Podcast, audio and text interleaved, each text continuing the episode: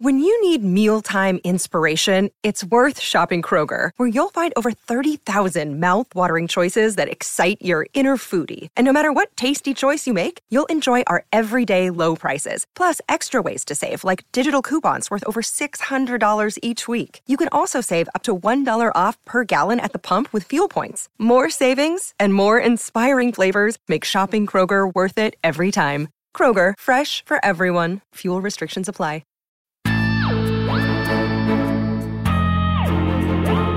Welcome to SFF Yeah, a podcast dedicated to all things science fiction and fantasy. This is episode 21, and we're recording on March 9th. I'm Jen Northington, and I'm here with Sharifa Williams, and we're coming to you from Book Riot. Today's theme is sci fi fantasy in translation. Yay! I literally chose this theme because I read one book that I liked and was like, I don't know what else to talk about.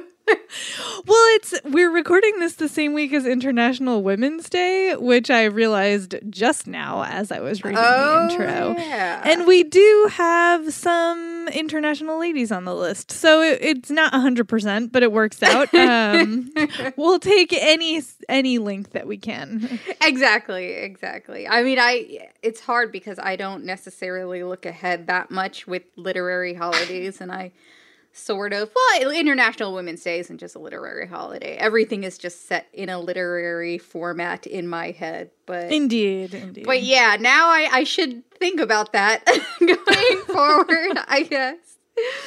Um but before we talk about our picks and about news in science fiction and fantasy i am going to tell you about our first sponsor and that is The Glass Blade, the first book in the brand new Hunters of Infinity series from Ryan Weiser.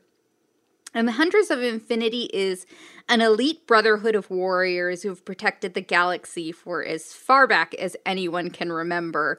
And when a fierce and enigmatic young woman named Jessup saves Hunter Cole O'Hanlon, the Brotherhood breaks tradition for the first time in their history and invites a woman into their elite training facility. But Jessup is hiding dark secrets and a mysterious past that may threaten not just the hunters, but the entire Daharian galaxy. So, if you're looking for a science fiction space opera with a fierce female warrior, I am always looking for a fierce female warrior, then you can't miss Ryan Weiser's The Glass Blade. Thank you so much for sponsoring the show. Yeah, when are we not looking for a fierce warrior? Never. Warriors? Never. Never. All right. We have a pair of Terrys to talk about today. I know, I'm gonna get confused. One one is good and one is less good. Um although depending on your perspective. Okay, I'll just talk about one of them to start with. Um I want to talk about Terry Goodkind and his cover commentary. Oh. Uh which is something. So here's what happened. The author Terry Goodkind, who is pretty well known uh, for the Sword of Truth series, posted like a real takedown of the cover for his latest book, Shroud of Eternity. Um, he wrote a Facebook post calling it like laughably bad and made a poll about how bad it was and was going to pick commenters to receive a signed copy. And of course, the cover artist, because this is the internet, saw it. Uh, I think people sent it to him. Yeah, he is- was tagged. yeah, he got tagged and and saw it and did not appreciate it much. Um, and he, his name is Bastien Lecouf de Harm. I probably, I apologize, I don't know French pronunciation well. Um, He's worked on Magic the Gathering and has done a lot of book covers for publishing houses, including Tor and Random House and Del Rey and Orbit. So basically, all of the big sci fi publishers. And he was just like, not cool, bro. um, so he responded to the post, and then other people weighed in, and it turned into a whole thing. And then Terry Goodkind doubled down and said that, oh, he wasn't saying the art was bad, except that he did. But no, he's he's saying I wasn't saying the art was bad. I'm saying it's sexist, and insists that because the female in question is wearing has heels on her boots, that it's it's sexist. Which uh, the artist responded to and said pretty sure that's not. I mean, that's certainly not what I was going for. He he's commented specifically on giving her practical armor, and you know didn't like emphasize her her breasts or anything. And I, looking at it, I have to agree with the artist. It it seems pretty unsexist to me. Actually, she's got a sword. She looks pissed off. You, there's no cleavage, um, and her boots don't look any different from what, say, Wonder Woman was wearing in Wonder Woman. Uh, which you know, the the jury is out on whether or not heels on boots make you unfeminist, but but I don't think Terry Goodkind gets the last word on that. Yeah, I mean, and eh, they showed another an earlier cover from this series, and she was, and I was staring at this cover because I was like, it looks like she's wearing the exact same boots. So he had She to have seen that before because these were boots she owned. By the way, these are the model's boots. Oh, really? Yeah. That's even better. I know. I read that part, and I was like, oh, I like these boots. yeah. I mean, would wear. Yeah, like I, it, I think that it, I, it would have struck me if this cover was sexist. And when I saw the cover before I saw the follow up article about how he called it sexist, I didn't think that at all. And I also think like it is sort of. I know that there's a disconnect between the writers of these books and the mm-hmm. the cover artists and all of the teams that go into creating these covers. I understand that. But there is especially with the first article about this post he made in this poll like and the comment that the artist make which is made which is totally true he he was saying like if if this had happened to me 5 years ago before he was established and you know mm-hmm. had success he said he would have been devastated. And i found that really sad. And i thought you know like there has to be more consideration with Terry Goodkind, I just feel like this whole thing was a really bad move and and kind of thoughtless. Like he didn't have to do it in this way if he didn't like the cover to bring it out and to call it out on Facebook in this manner and with a poll no less Yeah. where he was giving away signed copies of his book like that felt just really in poor taste in my opinion. Yeah, at the very least, it's bad form. Like, at the very least. Now, he's not especially known for being a stand up nice Yes. gentleman. So perhaps some folks are unsurprised who, who have followed him more closely than I have. I have not followed him particularly closely, nor have I read any of his books since I was a teenager. So I can't speak very much to that part of it. But I will say, cover stuff is always interesting to me because there have been some notable instances where an author utilizing the public to get a cover changed has been done. Yes. I'm thinking I, specifically of Justine Larbalestier's Liar, which was boy, is that like a decade ago now? Um where where they had whitewashed the main character on the cover of the book. And she had complained i internally about it and they hadn't changed it. And then you know the cover got revealed and um, bloggers and reviewers started asking justine about it saying like i'm confused. Why is this cover character white? I you know the ca- character in the book is not white is black. Um, and and she for a while didn't say anything. And then eventually she was like well people are saying this so much. I'm not the one who started it but i'm going to agree with you. Like yes this is whitewashed. And they actually redid the cover in time for publication. I'm sure it cost them a bundle.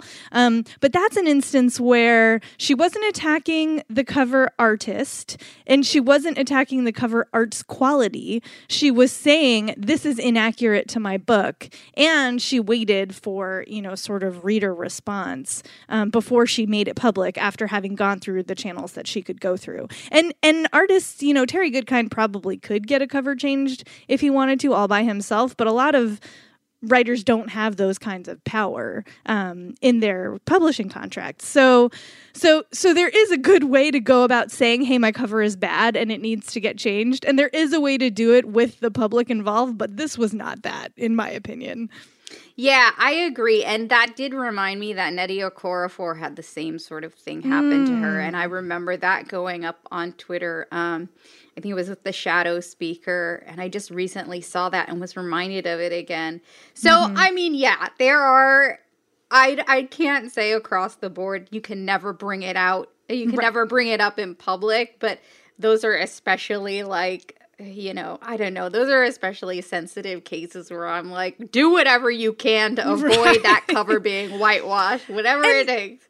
And they didn't say anything about the art itself, right? Yeah. Like they didn't say this this model is terrible, this cover is awful. Like they just said they pointed out the specific issue that was wrong with it rather than trashing the art itself, which I think is is a is good form if I'm going to stick with my my phrasing.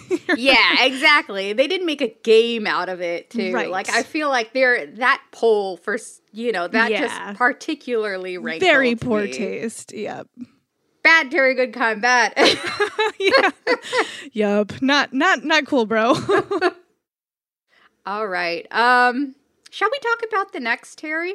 Yes, let's talk I'm about excited. the next Terry. yes. So this Terry, this is a better Terry story. This is about Terry Pratchett, who um, I think I have talked about quite a lot on this show already.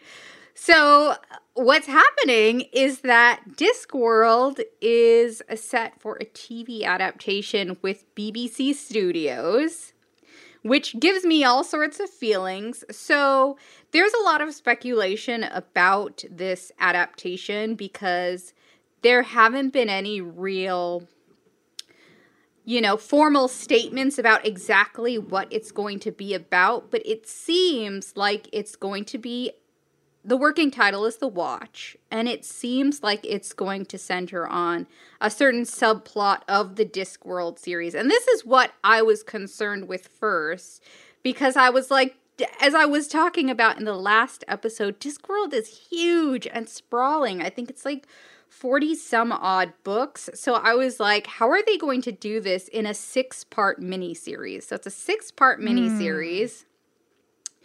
Mm. And uh, one part of it that was really that made me hopeful is that the movie's being co-produced by Narrativia, which is Pratchett's own production company, and that production company is now run at least in part by his daughter Rhianna, who's been very involved with Discworld and with her father's work. And the film does, the title does insinuate that the series will finally bring um, this long talked about adaptation of the City Watch subplot of Discworld, if any of you are readers of the Discworld series. And Rhianna, his daughter, tweeted about this adaptation, this particular one, The Watch, in like way back in 2012. Oh. So it's been a long time. And this story would be set in uh, one of the major cities of Discworld, which is Ankh-Morpork. And since details about the actual content isn't yet available, there is a lot of speculation. So I'm a little bit concerned. There have been Discworld adaptations previously made, like Terry Pratchett's Hogfather. These are all from the UK. Terry Pratchett's The Color of Magic and Terry Pratchett's Going Postal. But the books have been historically challenging to adapt because there's so much happening in the series. And like for instance, Sam Raimi was supposed to direct an adaptation of the Tiffany Aching story, The Wee Free Men. I was just mm. talking about that subplot. But Terry Pratchett called the proposal the proposed script awful. So there have been all sorts of challenges with Discworld adaptations. So I'm not sure. yeah, I was going to say so like the verdict is wait and see, I guess. Yeah. I mean, I am glad it's coming out. Uh, there was a part of me that was wondering how this would be if, for instance, a, a U.S. production company mm. was handling it or if it was being held by somebody in the U.S. And I think I'm a little bit happier that it's not going that route, that it's not going to be like this one movie blockbuster or something like that. But it's still very. Like, I haven't seen anything come out of Discworld recently that has been satisfying to me, mm, I guess. Mm-hmm. And I don't know if that's possible because I think there are fans out there who are like me, who are very invested in this series and have very high, perhaps sort of unreasonable expectations. Mm-hmm. So I haven't really read the City Watch books, which is another reason I like I'm feeling a little bit hopeful. I sort of don't want to read this City Yeah, yeah. Maybe don't. Yeah. there are so many other books I can choose from. I'm like, it sounds. The more I read about it, the more I'm like, oh, maybe I do want to read this. But I think I'm gonna wait for this um, six part mini series to come out and then read the books afterwards. So I'm like not inflamed with critiques. Right. I mean, you might be waiting for a while. This is all probably going to Yes. be years in the making. Um, so Yeah, they haven't. They don't have any like um premiere date or anything. no, no, and and Good Omens, which is filming right now, right, is Mm-hmm. uh, not coming out until 2019. So I would imagine it would have to be after that at the earliest. So yeah. Maybe Yeah. I'll forget about it all. I hope I don't accidentally forget and then say, "Ooh, you know what? I don't know why this occurred to me, but I should read the City Watch subplot." can you like put a little sticky note on your bookshelf? Do not read. now maybe I have to like write it on, tattoo it on my head because I, I never remember these things. oh, funny. Somebody please remind me. I'll Do try to remind watch. you. if I hear you talking about reading New Discworld, I will try to try to intervene. Okay, okay, that'll do. Um, speaking of adaptations, because there's always adaptations, I want to talk real quick about the uh, His Dark Materials adaptation news that has come out.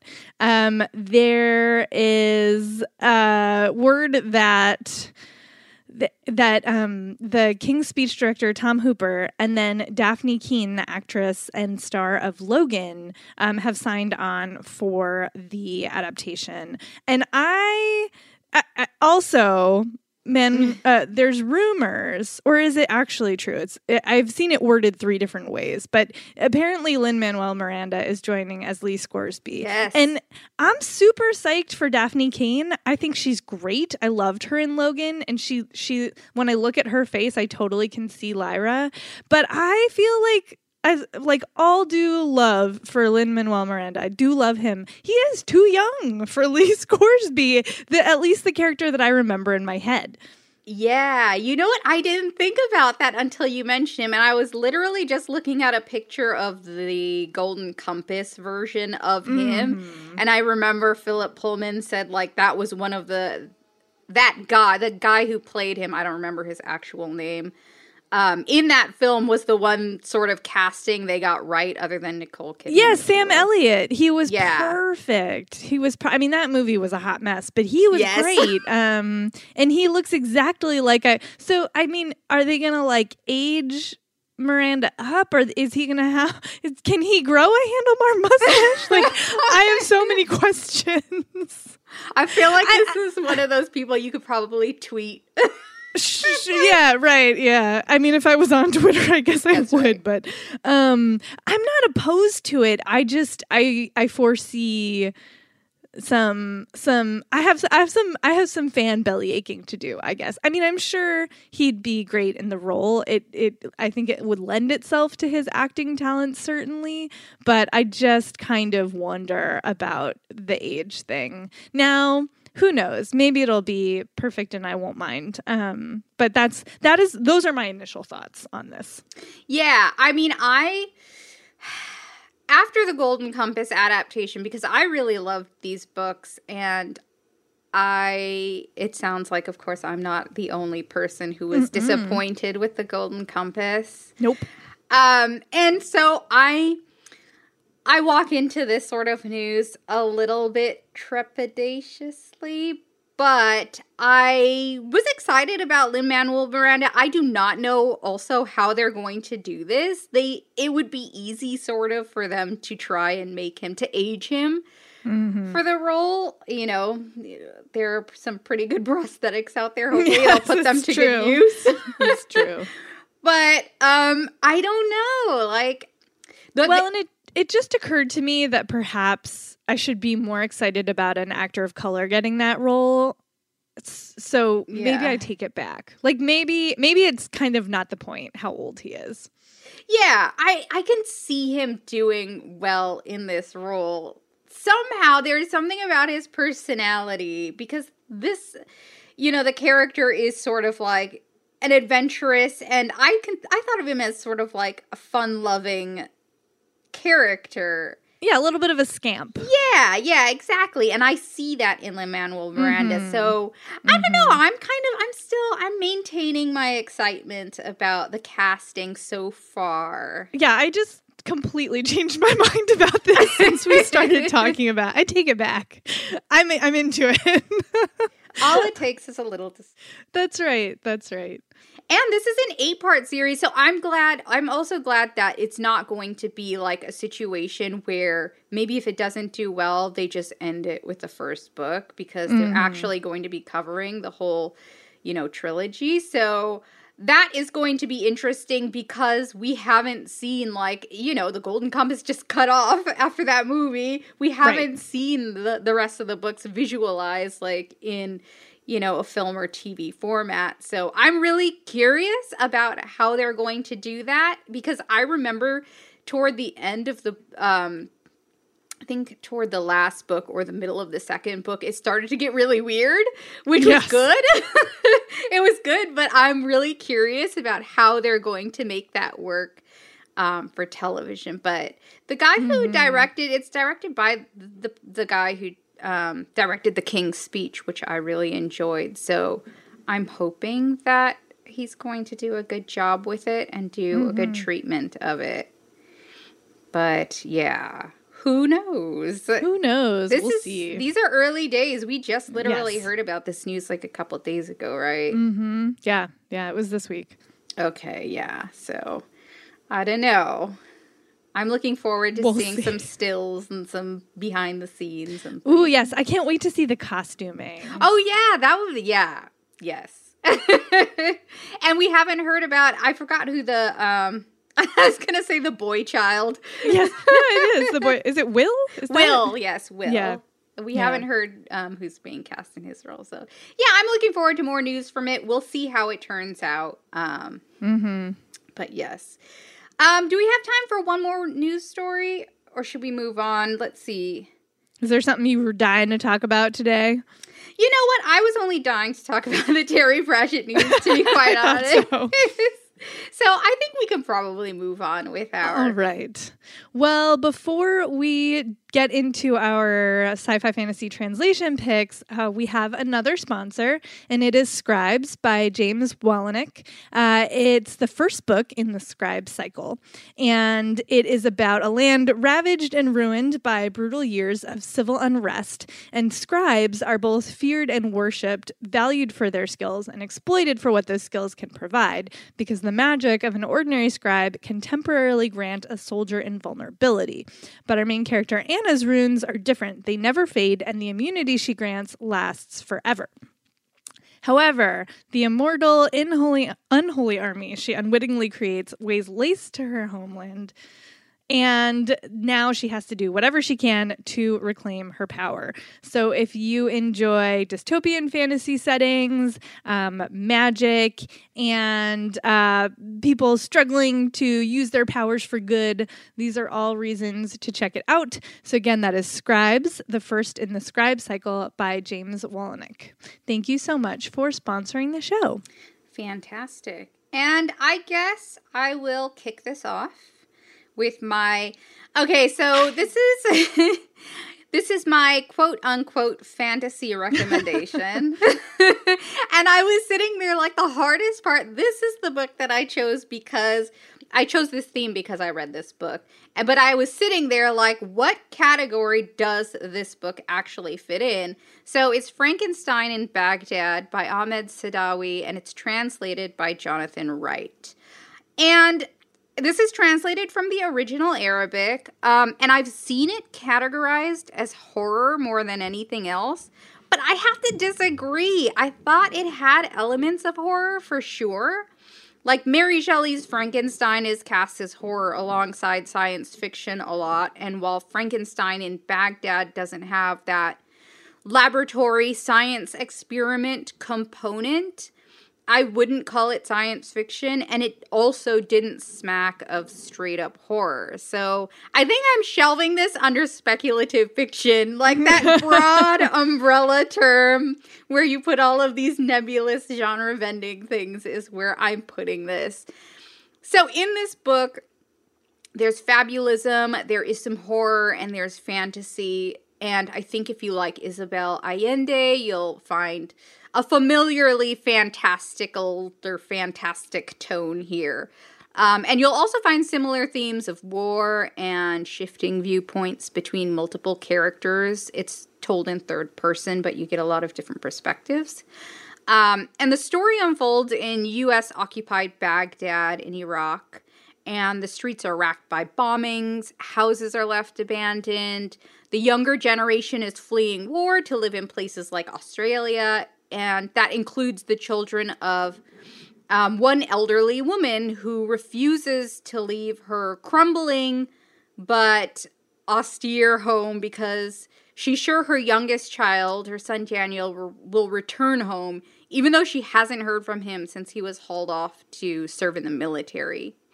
And she speaks to a framed image of a saint who assures her she'll be repaid for her faith and she knows that means her son will return, or she guesses that he will because she is a very faithful woman. She has a lot of faith in these things that seem impossible, like a saint speaking to her from a framed picture.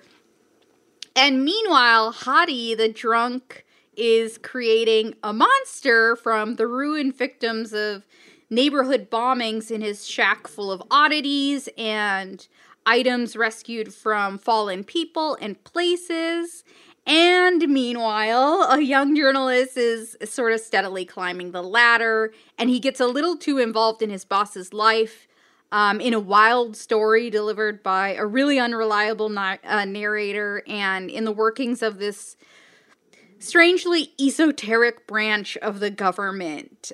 And at the center of these narratives is this monster and the monster is Hadi's creation, who roams the street with a sense of purpose and this sort of catch 22 survival complex.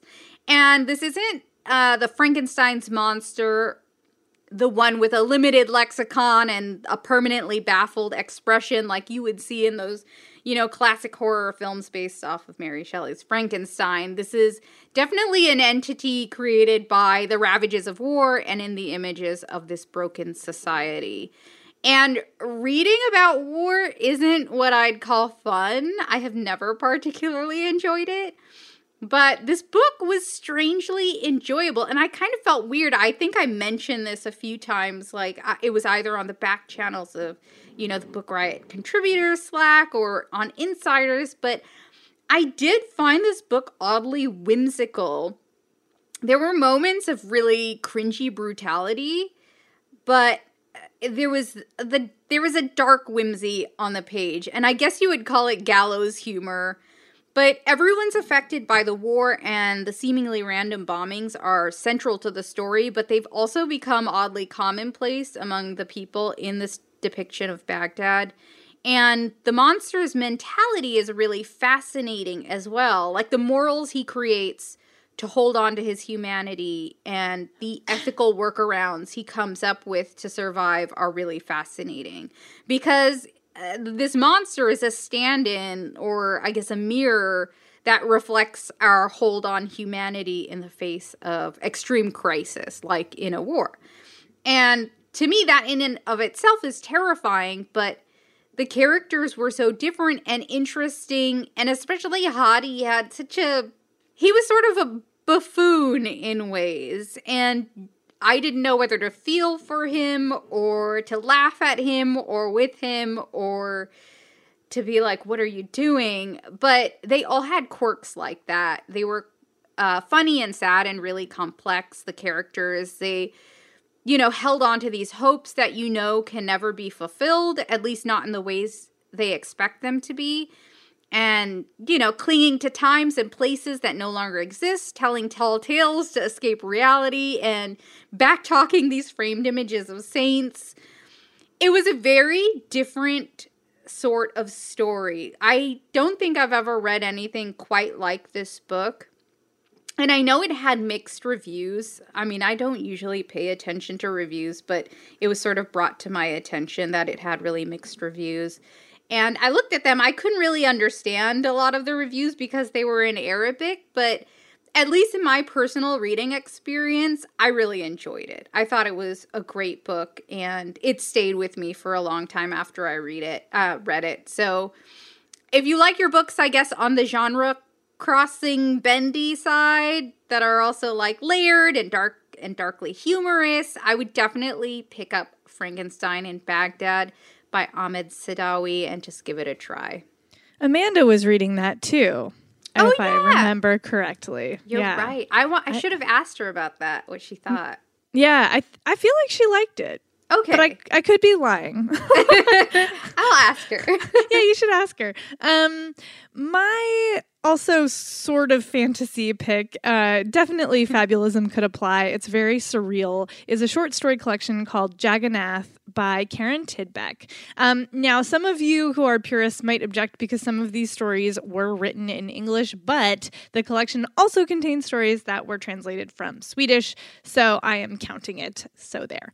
Um, and this book is so strange. It is, as I said, very surreal. And it also has some elements of like there's body horror and there are consent issues and there's kind of cannibalism. I, it's really gross, is the word I'm reaching for here. Like, there are certain stories where I was very squicked out.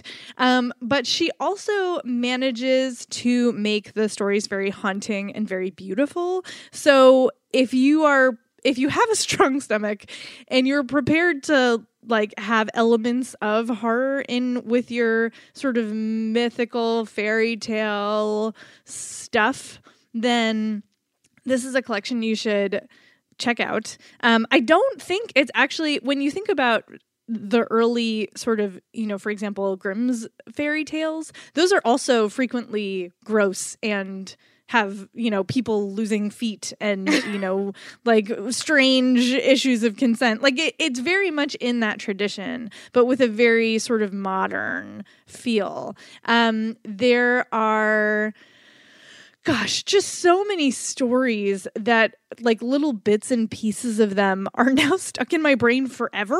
Um, there is one where a family is uh, off in a remote lakeside town. Um, the story is called Reindeer Mountain, and the two young sisters the the they're there because their family home is sort of being emptied out. Um, an older relative has died and they're trying to figure out what to do with the stuff in the house.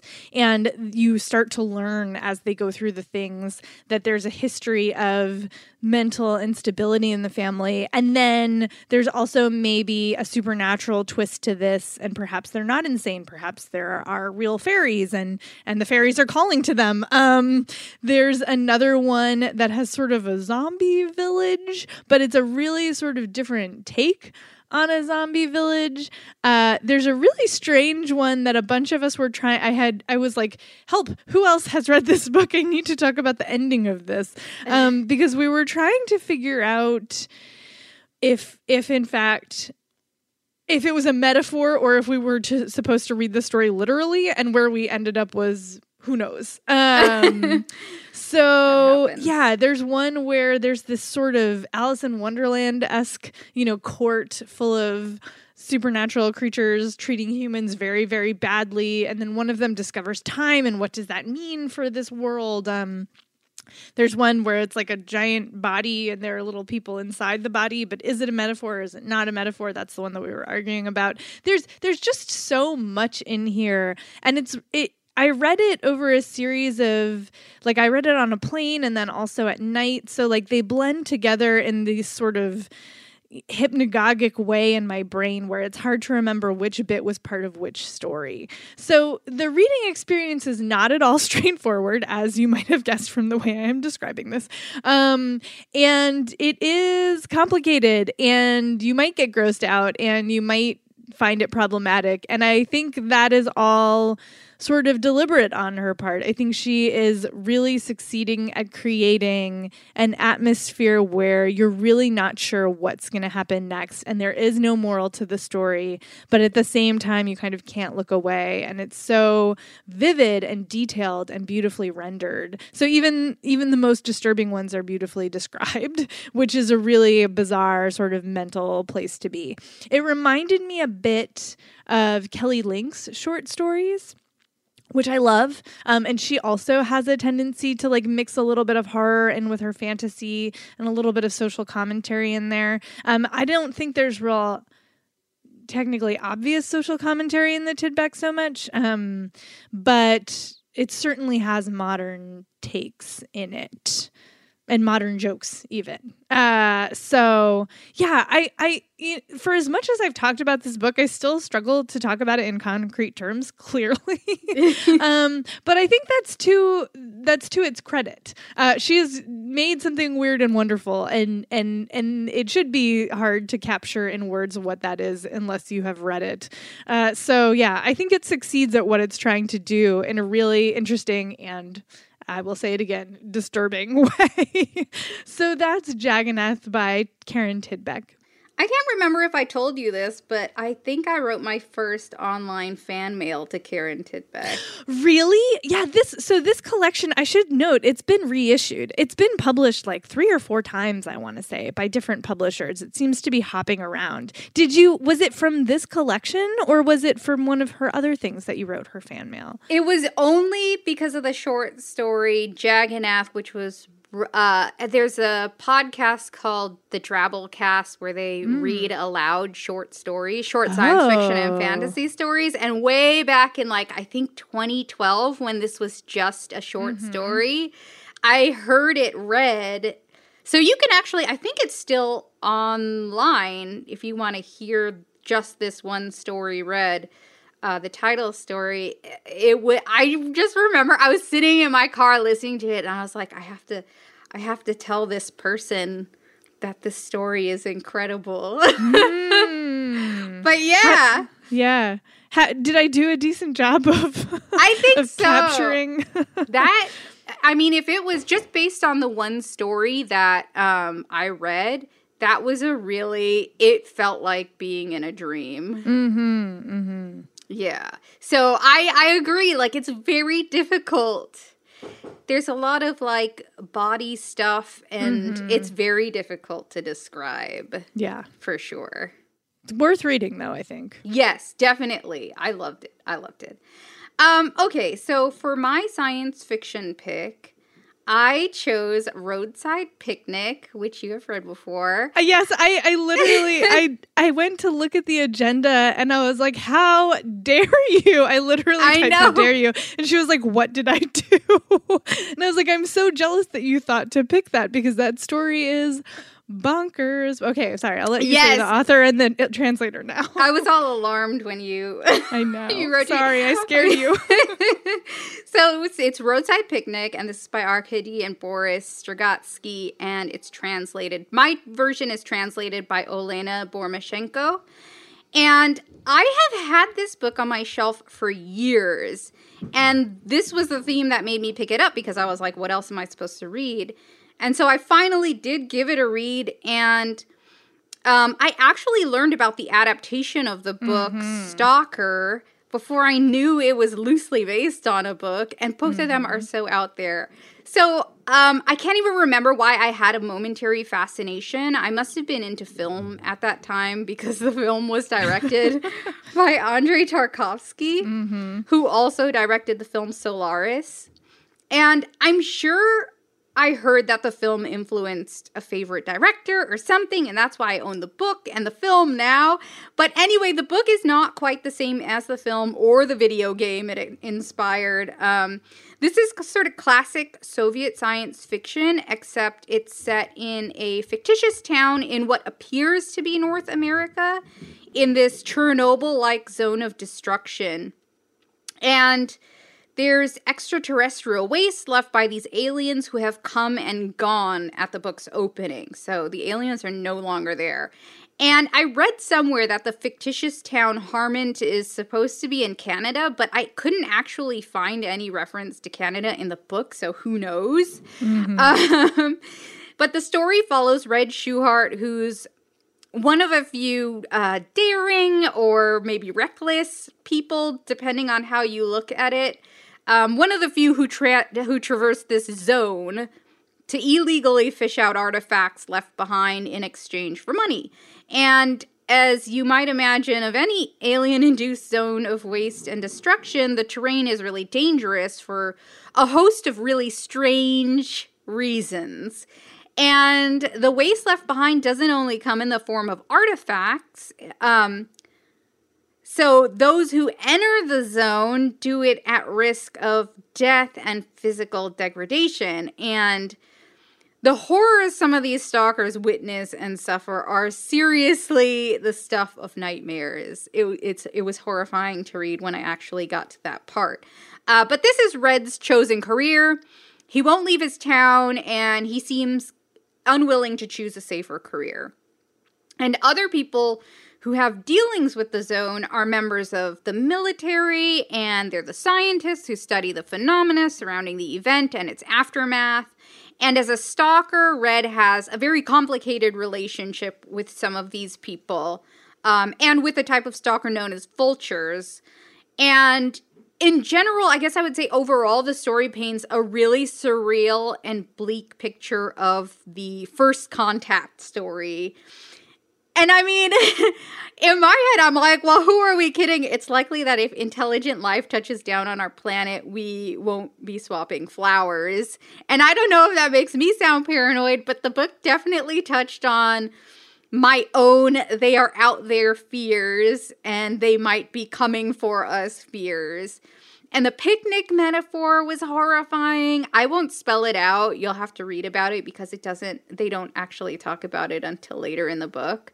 Um, I didn't even think about it until they started talking about it. But this is a really solid classic science fiction you can read in a short amount of time. I have a paperback copy that's 193 pages long, and the pacing is really fast and fluid. I didn't get bogged down by lengthy details about the science behind the alien tech or exposition about the aliens landing because there was none. There was like no explanation for a lot of this stuff. Mm-hmm. Um, so if you're the sort of person who needs to know the whys and hows and what's in great detail, you might be disappointed here. However, I enjoyed being in the moment and figuring it out as I went along and being completely baffled by the physics and nature of the zone.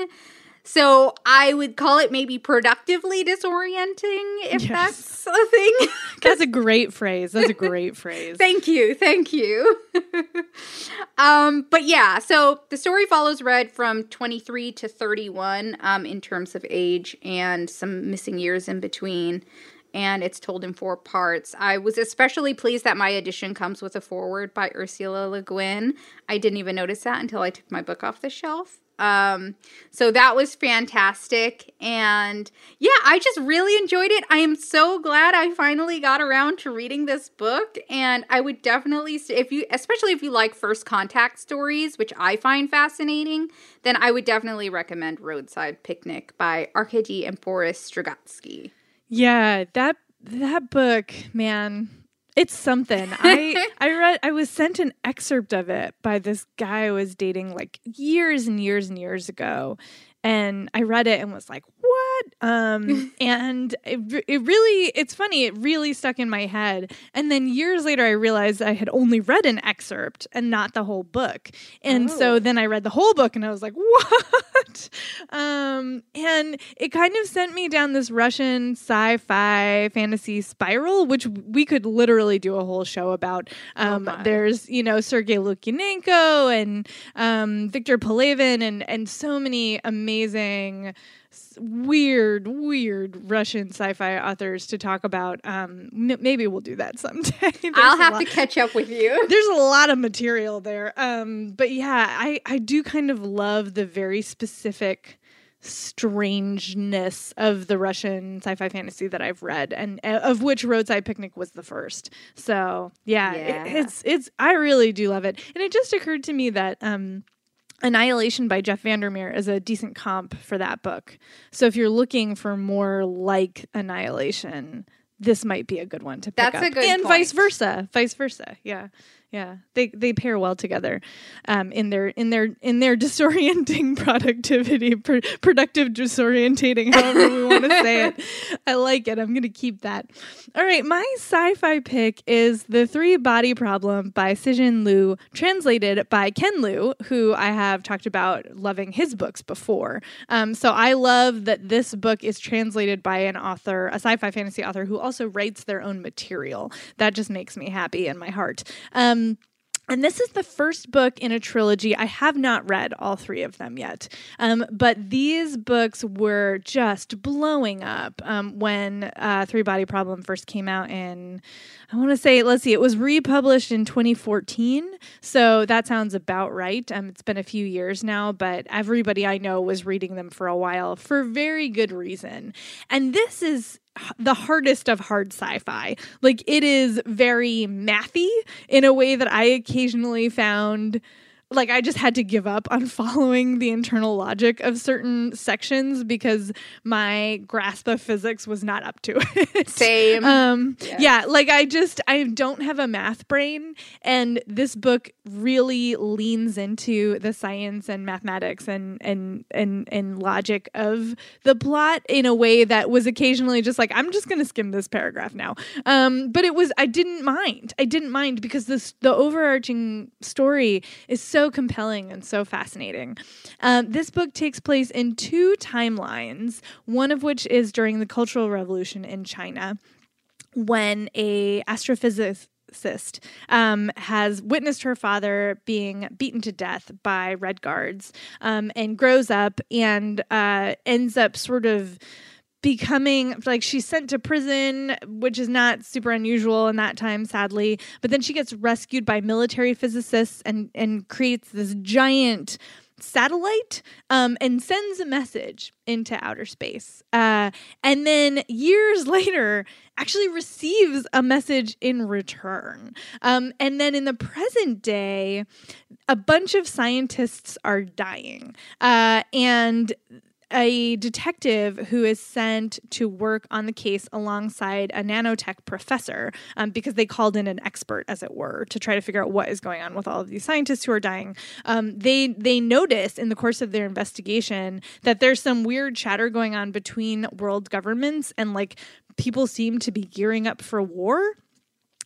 And in the process of the investigation, the nanotech professor starts to play this VR video game called Three Body, uh, which has been sort of the linking thing among the scientists. And I don't want to give away the big twist, but the video game is essential to how the plot unfolds from there on. So you get this really sweeping story that goes back and forth in time and involves um, extraterrestrial life, but not at all in a way that I had ever seen done before. You get this video game element, which is super fascinating, although that is where the most sort of mathiness and scienciness came through that I had that I struggled a little bit with following. Um, but but you really do feel like you're immersed in this virtual reality game along with the character, and the characters were fascinating to follow. I really sort of loved the dynamic between the very sort of deliberately gumshoey detective and then the professor who's just like stop it like stop smoking in front of me stop everything you're doing everything wrong stop. Uh, they had a really great dynamic. They played off of each other really well. And there's an epic action sequence towards the end of the book that i still think about. So, yeah, I will eventually get to the other two books in this series. I haven't, I've had so much else to read, and these are long. They are not short, uh, fair warning. Um, but I just think I know a bunch of people who have read all three of them, and I just really, I'm so glad that these have come to English translations. They're incredibly popular in China, um, and they are like, I think among like if not the most popular science fiction novels in China and have won awards um, both in China and the US, I believe. So, yeah, right. Ken Liu won a translation award. Um, Fitting. I believe. Or no, it was nominated for the Nebula and it won the Hugo in 2015. So, yeah, there's a lot of good stuff going on. I do believe that the second and third books are translated by someone else. Uh, yes, Joel Martinsen is the translator for the second and third books. Um, but I know that Ken Liu got to do an in conversation. Oh, no, I take it back. Ken Liu translated the third one, but not the second one. So, first and third, and then the second one is different. I think he probably was busy writing his own books. Yes. Which is fine. That's fine. I'll, t- I'll allow it. Um, so, yeah, that is The Three Body Problem by Cixin Liu, translated by Ken Liu. And that is our show. Thank you so much for listening. And of course, you can always email us at sffyeah at bookriot.com. Let us know what you think. Send us any theme recommendations you want or ask us any questions. You can also review us on Apple Podcasts. That helps people find us. Um, and our podcast, so that would be very helpful. You can find me online at on Instagram at S Zainab Williams. That's S Z A I N A B Williams. And what about you, Jen? I am on Tumblr. It's jenirl.tumblr.com. And until next time, happy reading. Happy reading.